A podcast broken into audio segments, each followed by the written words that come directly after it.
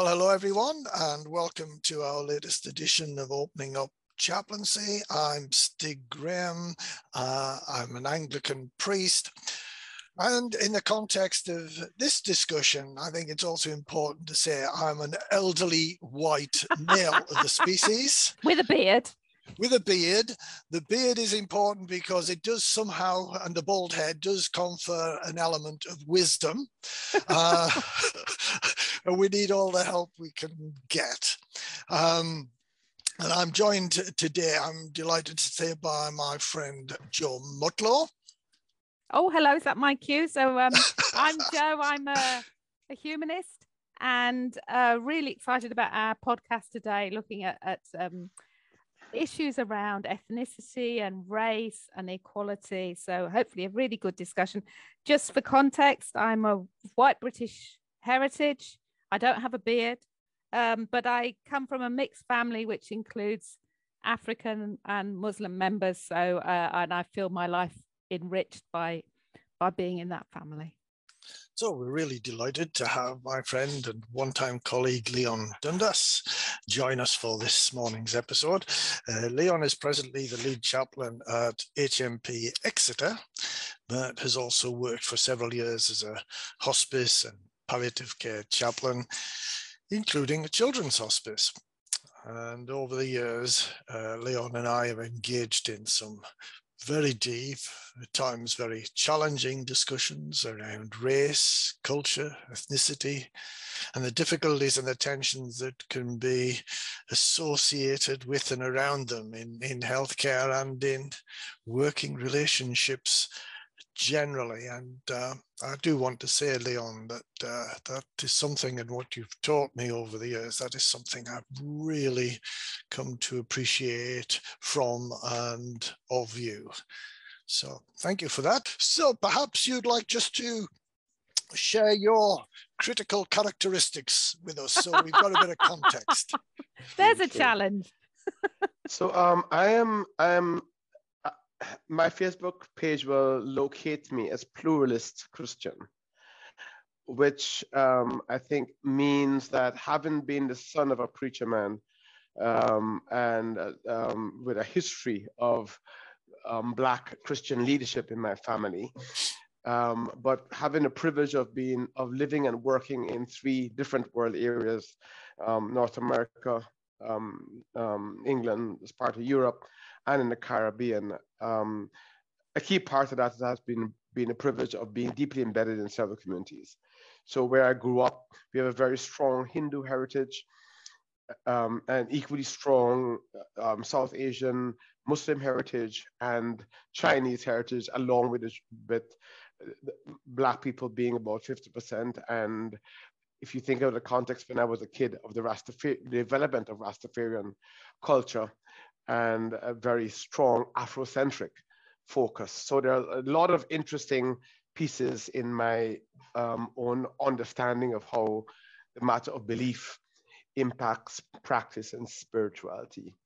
Uh, it was I am I am happily married. Um, I am on my second wife, which makes me not as Christian as many would prefer to be me to be. Um, I am absolutely happy with people who explore a range of choices around their sexuality, having been um, um, ha- having had a privilege of exploring the fact that people of color, especially, who understand the pain of, of oppression, could not possibly find themselves acting oppressively towards people who are in a minority based on sexual choice. Um, and and yet unfortunately many of my black brothers and sisters um, do make a different choice than than i do around those matters. Um, recently I, I described myself and i think post post black lives matter um, when i was in the caribbean i thought i was black. Now that i've moved to europe i discovered that i'm mixed race. And um, post black lives matter i i recognize myself as as being the right kind of black mean um, light-skinned mixed race black, which um, majority, many majority racial communities are more comfortable to deal with. The kind of skin mm. complexion that allowed Bob Marley to be very popular. Um, Mm. That allowed um, Prince Harry's Beyonce. wife to Mm, not be so popular mm, and Mm. allowed Barack Obama to become the first um, black president of the United States. mm, So I'll leave it there for now. Looking forward to a conversation um, be- between us, Joe and Stig. mm. Oh, did I mention? Yeah, Stig mentioned I'm a prison chaplain and all that. So here we go. Yeah, Yeah. yeah, yeah. Yeah. So perhaps that's a good place to start off is, is thinking about, I know you've worked in both areas of chaplaincy and healthcare and in prisons. Where do you see the overlaps, the synergies, and where are things different in those two different contexts? I think uh, the privilege of stepping away from from prison chaplaincy back into in, into healthcare chaplaincy and then back now into prison chaplaincy is is has really helped shape my thinking as one would expect. But i'll, I'll illustrate as to how how different the scenarios are. When i joined um, as chaplain and actually the, the job role at that time was spiritual care worker which is interesting so if you think of this the, the alleged status of a chaplain in both the NHS, less so, but certainly in the prison service. Um, a chaplain is a senior managerial um, role by, by virtue of, of expected qualifications and, and band in terms of HR bands. So I was in an, a multidisciplinary team meeting, which is normal for chaplains in the health sector. And someone mentioned that one of the young people had arrested and and noticed the look of horror on my face. This was in a hospice context, and and and realized that it was a con- consequence of me being in chaplaincy in prison for so long. Said, "No, Leon, we didn't have a child racing through the hallways with a scissors in a wheelchair," and I and I suddenly realized, yeah, yeah, yeah, prison chaplaincy does automatically prime you for um, context of violence between people, which fortunately, healthcare chaplaincy does not have between patients and staff. It certainly has a fair amount of that between staff and staff. Um, but I hasten to say, usually not physical violence. We have a lot of other forms of violence that's used. Mm, Um, in the prison chaplaincy sector, so there's a lot of security processes that you have to go through. You go nowhere without keys. In the chaplaincy suites where I work in, there's a huge distinction between um, the core chaplaincy work, which a lot of it is statutory. So there, there's a huge level of oversight, a different kind of oversight around first night pressures and and um, the vulnerability that would happen. Again, if you're in prison chaplaincy, there's a distinction to be made between the kind of prison you're in. So if you're in a high security prison, like a category A, where terrorism and safety is a high issue, a lot of people are separated. It'd be very different from if you are in a category C or in a training Mm. prison, in which people have, are there because they've been in prison for a long time and they're settled. They just want to get on, do their sentence, and not have a troubled life. The, the prison I've served in that kind of context, and I've served in prisons in the Caribbean, um, where to be a chaplain basically is to preach Jesus Christ and bring people to salvation. Um, it's it's it's really po- positive and powerful. I find here, and um, not where I think it needs to be just yet, but there's a sense that people are a lot more seized of the fact that we operate in the public space, and and we are paid by the public purse mm, as a consequence, the language, the ethos, the drive um, of, a, of a chaplain has to be to define ourselves as professionals equivalent to others. And probably only 15% of the time resort to anything that requires ecclesiastical authority of the traditional kind. Um, most often, we are outing fires in, in a local prison, and very often we are gently moving people on in terms of their, their sense of self. mm. Um, and I love, I love that phrase. I love that. Sorry, Leon. I love that phrase. Gently moving people on. Yep. That's almost like you could have that as your strip line, isn't it? It's uh, Yeah, yeah. a, a lovely way of I prefer a talking strap line rather do. than a strip line, but um, that, that's. I'm not sure what's happening there, Joe. But Oh, it's good to be with you, Leon. Honestly, I thought, shall I go there? And then I thought, no, I won't. honestly, can you Yeah. imagine working with this guy, John? but there's, there's there's two things that you said as well. If just just to butt in, if that's all right, uh, which I found really interesting. The one was the idea of you didn't say the word vigilance, but the the when you're in a prison context, there's this this extra sense you have to have of vigilance, which I work in mental health as well. I think that could be a similar sense of mm. what else is going on and and mm. safeguarding people and yourself in a context. And that's an interesting juxtaposition with trying to gently move people on. Mm-hmm. And the mm-hmm. other thing that I'd really like to explore with you this idea of violence between staff and our role in because we've just had this report about racism within the NHS, haven't we? Which is no surprise to any black staff in the NHS, but a surprise to a lot of white people that that mm. people have that different experience of um, going to work. So, yeah. what what role do you think we as chaplains might have in the because we're there for staff as well as for patients or prisoners? what role do we have in terms of um, noticing and supporting people where there is as you call it violence between staff?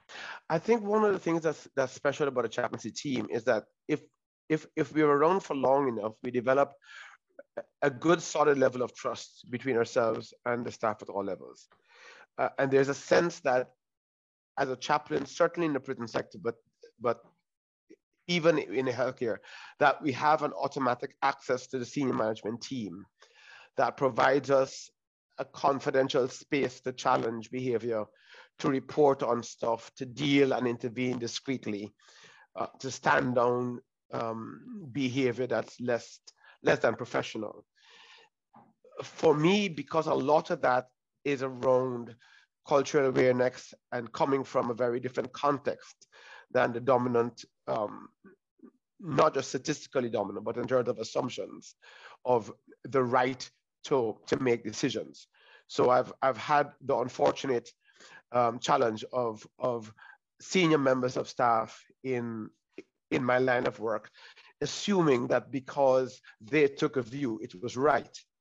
Mm-hmm. and that I needed to, I need to, I need to, I would say kowtow, but um, I needed to, to engage with a certain level of humility with their view. And I remember practicing that humility, which is um, um, not two million many miles from slavery, a slave saying, Yes, master, yes, master, sure, uh, I will do that. And once master came on the phone, I, I, I completely forgot um, my place and got really angry and basically pointed out that we are equals here in a conversation. Um, your status in the organization doesn't matter. You have a view, I have a view. And if you are happy to tell me what's the basis of your discomfort, we can have a discussion. But to simply declare your discomfort and expect my behavior to change doesn't wash. Mm. And I think that's that's a real challenge that that, that in a context of life in Europe, uh, um, for example, is very difficult for people. But again, this this issue doesn't only happen in in American settings or in English settings where where for historical reasons um, the WASP person is the dominant person. This happens equally in the Caribbean um, with chaplain's colleagues describing a, a man in plaits um, as, as if he might be on at risk of being viewed as homosexual, just because when you pass 50, your understanding of persons in plaits, eh, you have the, you think you have the power to tell young people how they should dress and that kind of stuff. Um, and and the music they should listen to. And so it, it it's there, there, there's a racial element to it, but frankly, it's it's really about power. Yeah. Yes. And yeah. and and therefore farm and and that when it comes to sexuality or gender um, and, and and and fertility, all those assumptions apply equally. Mm. So for me as a chaplain, the ability to wheel and deal and to change language, to code switch, yeah, yes, yeah, around some of those things is a really really important tool. Identifying the allies, allies among other dominant communities and letting them know that we have the capacity to ride a rough if we need to, but we have the skill to be delicate, to be very confidential, to be protective, because we understand institutional framework. Um, we care about those things. We care about people as people. Uh, mm. We work in a messy space. Mm. Um, but part of the challenge for that is that we have to be able to model that as a chaplaincy team. And that's often a big issue.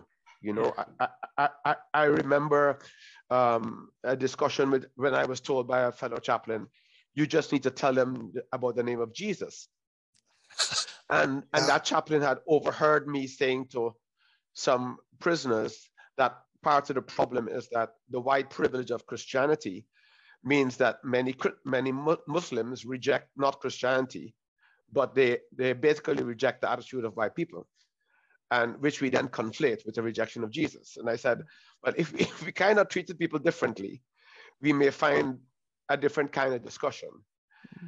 And um, and and I was reminded that the importance of Jesus is is is where I need to focus.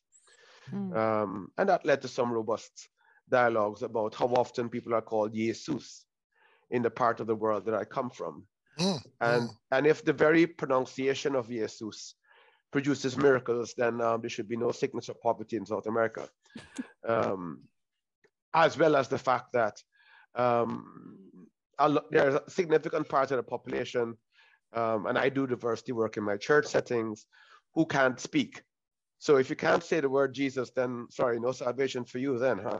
kind of stuff. Mm-hmm. mm-hmm. And so it's the, it's it's the role of challenging and then loving when people decide to speak to you again after a few weeks of conversation. Mm-hmm. I, I, love your use of uh, language uh, as always, Leon, and uh, just picking up on this idea of uh, code switching as well. I think that that is so so vital um, to the, the work of chaplains, and particularly in in our context with this podcast, because. Um, we we want to and if people need a specific a denomination or faith representative, then we do our best. But we don't always have uh, the opportunity to have that facility immediately at hand, mm-hmm. and mm-hmm. uh, it's whoever happens to be talking with a with a patient. So we need that kind of code switching within our own heads for us, and then the ability to reflect that back uh, to them. So uh, yeah, um, you know, you're you're t- you're talking of language skills there, um, which uh, and conceptual skills and evaluation. I think is uh, uh, judging and how to hand deep, that back, and almost a really deep pluralism around this, because yeah. if if we if we code switch only with our lips. Yes. But people don't feel a deep respect. Yes. When I say yes. Sat Sri Akal, or I say Salam Alaikum, or I say Blessed be, or I say your brethren or you, you know i i am i am offering myself to enter into the space of that prisoner or of that person um, or of that patient or of that member of staff and saying as much as i can i am i am alongside you. I share. When i hop and drop when i'm approaching a black person you know when my uh, uh, tone or my greeting changes i'm recognizing mm. that in uh, uh there's a there's an unspoken thing that gives you permission to go deep with your pain to mm. go deep with your, your discomfort yes. so i need to have a real competence in in sikhism um, in islam so that i i could ask i could talk about karma rather than grace so i could talk about uh, reincarnation as as a or or recycling. Within humanism yeah. as, a, as, a way of understanding the value of present experience, the future long life or long memory, you know, that kind of stuff. Mm. And that's that's not just religious, that's black. That's that, that, that, that's that's the distinction that, that coming from a person who understands black African philosophy, where as long as you live in the memory of somebody, you are alive. Mm, mm. So, so this sense of longevity, this sense of uh, what spirit is about is, is absolutely valuable. And philosophically, I think the more persons we have who are able to speak and convince their theological betters, uh, and I apologize for the word theology, their belief. You can betters. apologize for betters Oh. as well, I think. yeah, yeah. Well, again, that some of that language is necessary to respect, to respect, and to and to acknowledge Mm. that they inevitably, institutionally, they are gatekeepers, Mm, and and there are people in our teams mm, who who they attempt even the, even though I used the term gentle gently moving people, Joe, earlier, the, the attempt to move people itself carries a certain arrogance Mm. about the assumption that people need to move to where I am. yeah. Mm.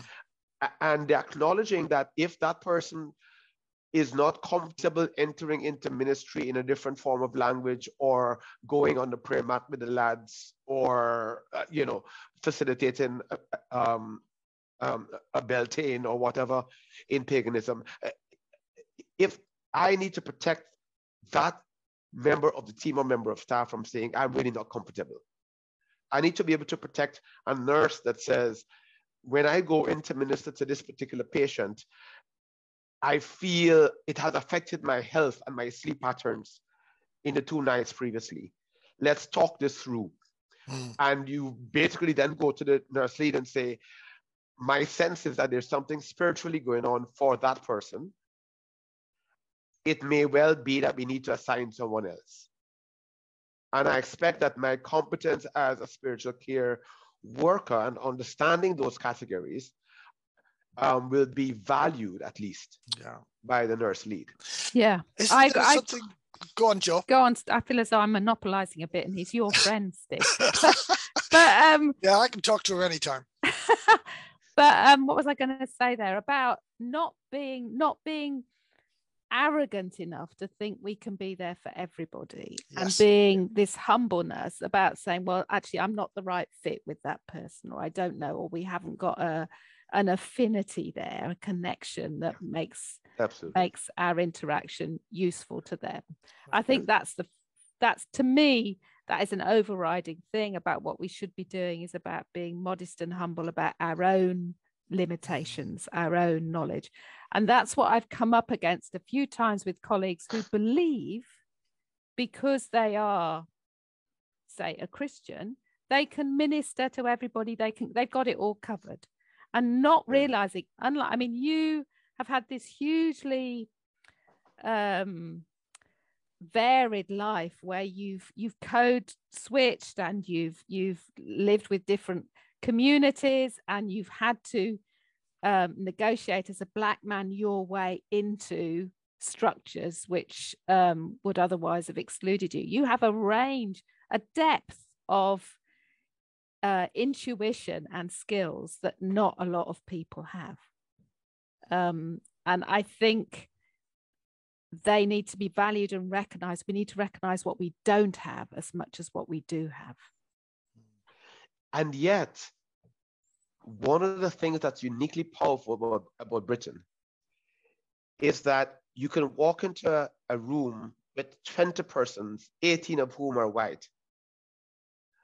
But you have in that room two persons who identify as Caribbean, two who identify as Kenyan, three who identify as Zimbabwean, one who is Asian in their heads, another one who, who lived in India and, and is a Budlikan.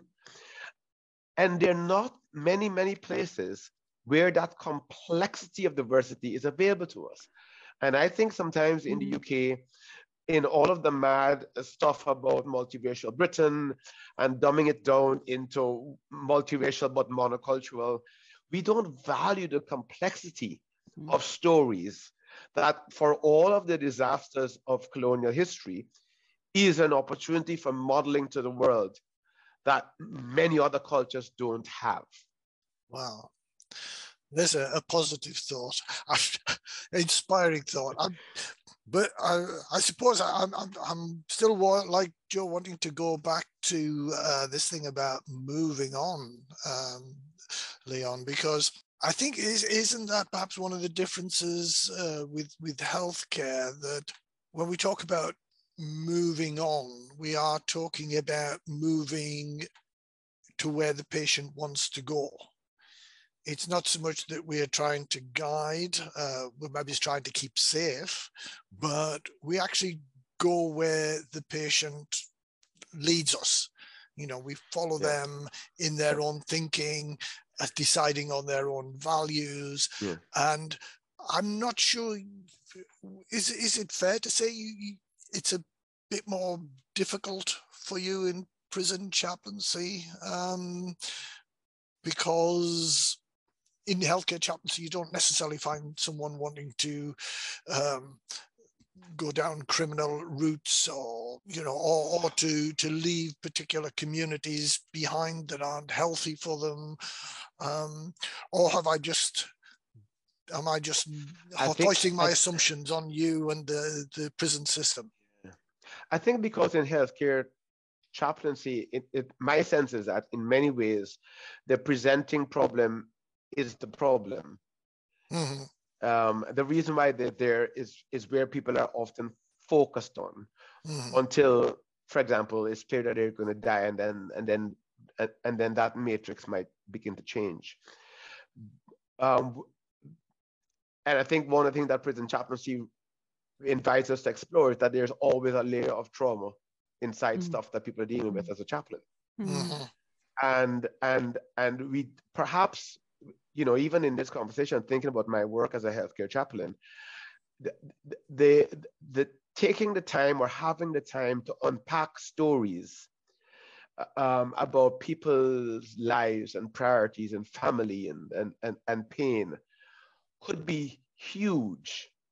The, thing is that if, if because the focus is on getting you better and then returning you to your previous time of functioning or sending you back to um, the afterlife or the next life or the, you know uh, um, whatever the priority feels different in in prison chaplaincy the, there's a pressure to, to, to, to help you get to the point where you don't return to prison mm-hmm. And we are very very clear about the context that, that we don't have control over so that reminder, for example, that success for me as a prison chaplain means that I'll see you back in prison in two months' time, not two weeks' time. Mm-hmm. And because the level of trauma that you've been through, that's just the reality. The only chance I could do, the only chance of, of change is if you get a long sentence and you're engaged with chaplaincy for three years in significant friendship interventions and support and unpacking and meeting your family and all that. But that depends on the kind of prison you're in. Mm. Because I've been in I've been in situations where I don't see guys back, even though I've been in that prison for for five years. But in the prison that I am in now, we see people back in two months. Mm. And the hope is that over 15 years, partly because of the work of chaplaincy, but perhaps equally so because they grow up beyond age 30 and they can't run from the police anymore, um, or they have children, that lives begin to change. But there's also an element that my work is also intergenerational. I'm also actively trying to plot a way to access the children, the spouses of prisoners, even though my primary responsibility is the prisoner so that we are we are doing work to make sure that we reduce the amount of victims in the future.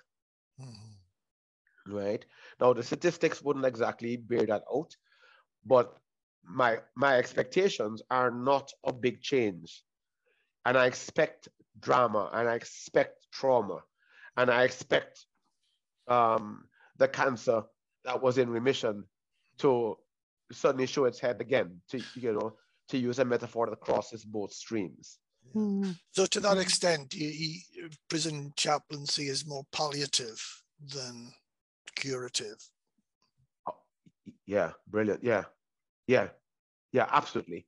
and and and for many of a lot of our there's a risk certainly in a in in some kinds of prisons particularly reception prisons so much of chaplaincy work is is outing fires is making phone calls is is is somebody's wife calls at at 70 because uh, can't cope with the fact that you know at 65 my husband is in prison you know, um, we're dealing with historic sex offenses. Um, we're dealing with re- really, really, really deep trauma. We're dealing with people who who are um, locked away for so much at a time that they're not visible as they would be in a hospital bed.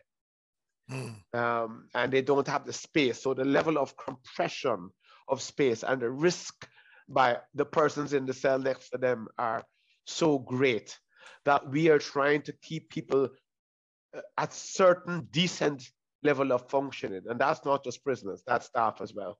Mm. Just because of the, the, the, compressive, oppressive nature. But if you go to a bigger prison where where people are in the space for three or four years, people are holding down uh, jobs in uh, you know as a prisoner and going to work at eight o'clock and coming back quote unquote home you know, um, at five o'clock, and and there's association time, and it's a very different feeling from a fast churn prison. Yeah, I mean, I'm very struck by it takes a different sort of chaplain to work in prisons probably than working in healthcare or hospice work or mental health. And I think there's a level of resilience probably that you need um, in dealing with that constant and deeply unfair trauma that people that brings people to prison you know before the crime you mm. know that that that has brought people to prison. And the the lack of agency they have mm. to make things better. And i think when you're in hospital hospice is different i think but in hospital you're working with people finding their own way out of a situation. Mm. In prison i think that finding a way out is going to be much more about your getting your head to a place where you can find your way out i yeah. don't know i'm just i'm just i'm yeah. just reflecting yeah. here but i think the challenge for chaplains i mean for you when you go home what is a good day for you what what makes you feel as though you've done a good job one or two good conversations um, where you felt that you went into a deep place with a guy and you saw you saw somebody who last week, you know, had a, a kidney bean sized pair and they're beginning to grow a pair like a man. And um, but you're fully aware that all it just needs is one ingestion of spice and they're going to be back to kidney sized beans. Um, you know, and, and, and, and, and that's positive for us. Um, providing solid staff support. Getting, if I go to work with 15 things to do and I come back with 17 things undone, that's been a good day. Um, because it's clear that you don't, there's a lot of stuff you don't have control over. Whereas a healthcare chaplain, the pace is, has always been, in my experience, a lot slower. Um, um, we can take time with people. Um, and and and we're not we're not crossing functions. As a as a prison chaplain, you're always reminded that you do have a responsibility to the security of institutions. So we have to be conscious of of risk at all times. Every phone call is a risk. If you call a family member, potential or or a friend, you could be facilitating drug movement. You could be facilitating harm to somebody else you um, could be breaching a court order around victim contact. Um, so you're always, always on the alert. And of course, with us, as with, with just the word chaplain, when you show up, it means somebody has died. So your very yeah. presence often means, oh, you know, what's happening, even though the, the reality is very often, if you do a good job, you get feedback that's saying, actually, we notice that when people come from your prison and we um, to us, and and we mentioned that we're chaplains, they seem to relax. What is it you guys have been doing? Mm-hmm. And it's something about us just hanging on on the wings with the lads and feeling human because we're not in uniform. Mm-hmm. And and even though um, there are uh, and maybe in, there might be space at another time for a discussion around mutuality. But we are the persons who give a sense that agency exists and you can feed us. You can teach us. We believe that you have value inside of you. We're not just trying to fix you as an object. We we value you. Um, uh, I, I was once accused, I was once asked if myself and another person were friends. Um, and I went, um, yeah, but I was also, uh, uh, prisoners know well enough to know that if they cross the line, I'll be the first one to make sure that information is passed on um, because we have to keep the institution safe. But if, but the same thing happens in a hospice. We have to we have to have two translations. When when a family thought that a particular drug would have a certain effect, and now their family member is comatose, um, but their pastor believes he can pray, and if he prays, that God will bring them back. But the doctor agrees, yep, I'll pop in in the morning and take, and to reduce the, how many milligrams is in the driver. Then the pastor thinks his prayer is powerful, but the doctor and I know what really happened. and yes. that's fine. Yeah. That's that's important translation work that yeah. we are always doing between professions, between cultures, between colleagues. Yeah, I I do want to just pick up on something though. Um, we need to keep a, a, an eye on the time. Really, in one sense, we should be rounding this off. Uh, but we we can always have you back again, Leon. I'm, you know, we barely scratched the surface. I'm getting thumbs up from Joe, by the way. the uh, uh, but I think when you talk about what was a good day for you, I think one of the things was because you talked about getting good feedback. You don't always get good feedback in what I'm going to uh, mention to you, which is that there were times with having someone with your breadth of experience, a breadth of having lived life, uh, your your your empathy, when you actually were in a position to flag up is a patient or a particular situation involving a family being treated as fairly as it could be mm-hmm. because because of your breadth of experience you were able to recognize those times when actually in our ignorance we weren't actually and I'm thinking particularly of some of uh, the experiences that you brought out with uh, Black and Asian patients and mm-hmm. families, mm-hmm where you you challenged those around. Yeah. And uh, I, again, I suppose this is re- leading back to violence between staff as well, because there were some staff who just said, "Oh my goodness, Leon, you're so right. How do we address this? Mm-hmm. You know, how do how do we go there?" And others who mm-hmm. took great offense. mm-hmm. Mm-hmm. Is I'm overstepping it by saying great offense, but there, there were those who certainly found it challenging yeah. to have their praxis uh, questioned. Mm-hmm. Mm-hmm. Because we didn't have the the the, the knowledge, um, yeah. so part of that part of that stake is privilege. Yeah. Um, um, a lot of a lot of people who come into chaplaincy um, have a base of respect in their community.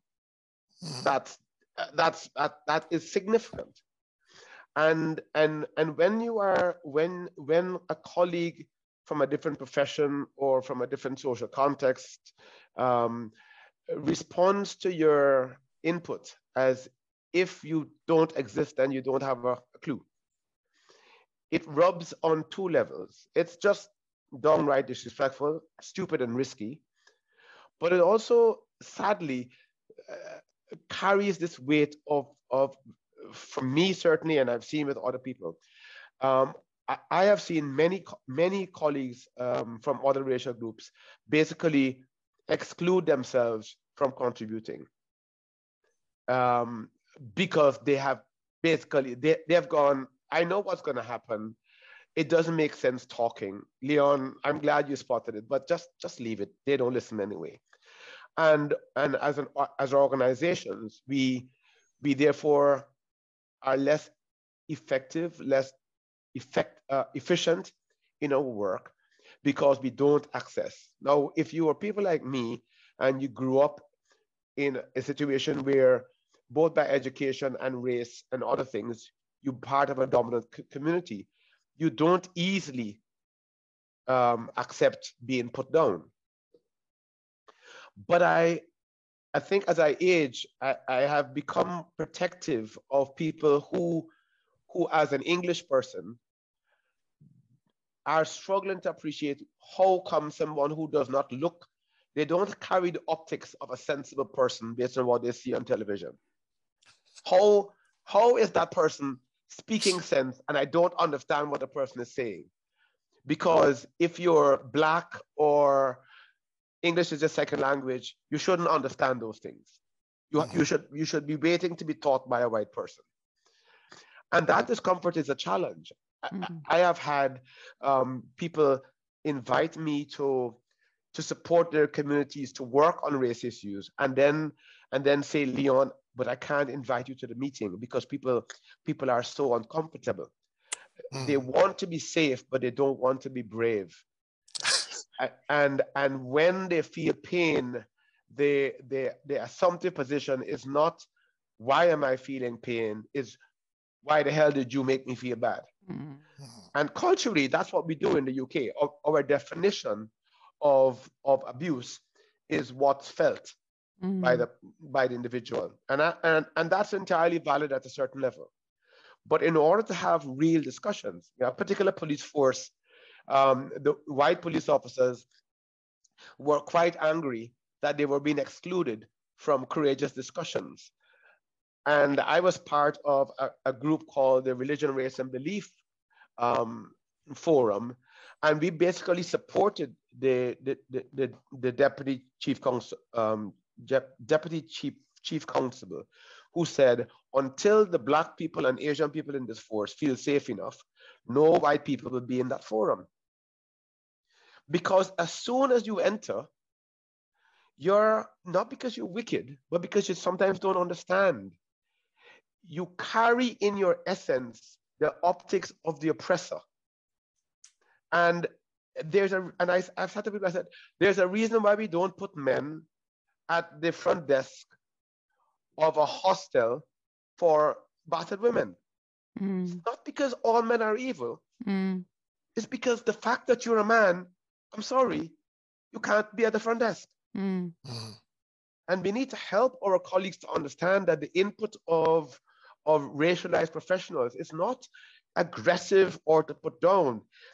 It's because we understand the pain and there's an instinctive matching that happens when people realize you're a woman, I can yeah. talk to you. Yeah, yeah, yeah, yeah. You know what? We're going to have to leave it there, Leon. I don't know if Joe was wanting to leap in with another question, but I think we'll have to save that for another episode. Uh, we always seem to overrun, and uh, but thank you. That has been brilliant and inspiring and thank you for being you as as always oh and um thank you both yeah, we, we, we gather you've got uh, a really big day on weekend big day on Sunday, is it? Tell us about that. Oh gosh, um, yes. For the first time in my, my life, I have purchased a shirt with a clerical collar. Oh. That um, my intention is to wear once and only once. To to acknowledge the role of my betters, and having and having done that, I shall return to my normal code of dress, jeans and t-shirt, or an African dashiki.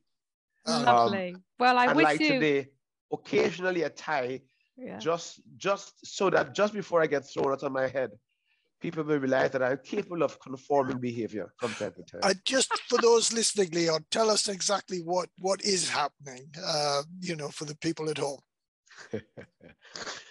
um, having been gently moved on from one particular part of the Christian um, uh, political environment, institutional framework. I'm sorry, I um, another part of the of, of the Christian network is now recognizing my call as an ordained minister. So I have been a doctor for the last several years, but I've served as a pharmacist for 10 years, and that's fine. Um, and I now can work as a, as a doctor again. Oh. Well, that's great news. And enjoy your day. I presume you'll have all the family round and lots of people eating and Absolutely. drinking. And yeah, Absolutely. oh, we'll have a lovely day. Congratulations. Yeah, uh, from from both of us. Yeah, we wish you really well. I'm sure you'll uh, do brilliant work in uh, in your latest venture. Uh, Thank you. but uh, but thank you ever so much. And um, just to say to those at home uh, listening or driving to work or wherever you are listening, um, do please get in touch. Do please challenge us. Um, it we are actually now beginning to get offers from people saying they would like to uh, come and speak to us to share their views, um, share concerns and worries, and that is such a, a big step forward for us. So um, we still would love to be deluged by more requests uh, and offers, but um, do do get in touch. Uh, open up chaplaincy at gmail.com and we really would like to hear from you. So from me, Stig, white Anglican priest, bye for now. Bye for now. And thank you, Leon. Thank you both. Every blessings in your work. Thank you. Bye. Bye.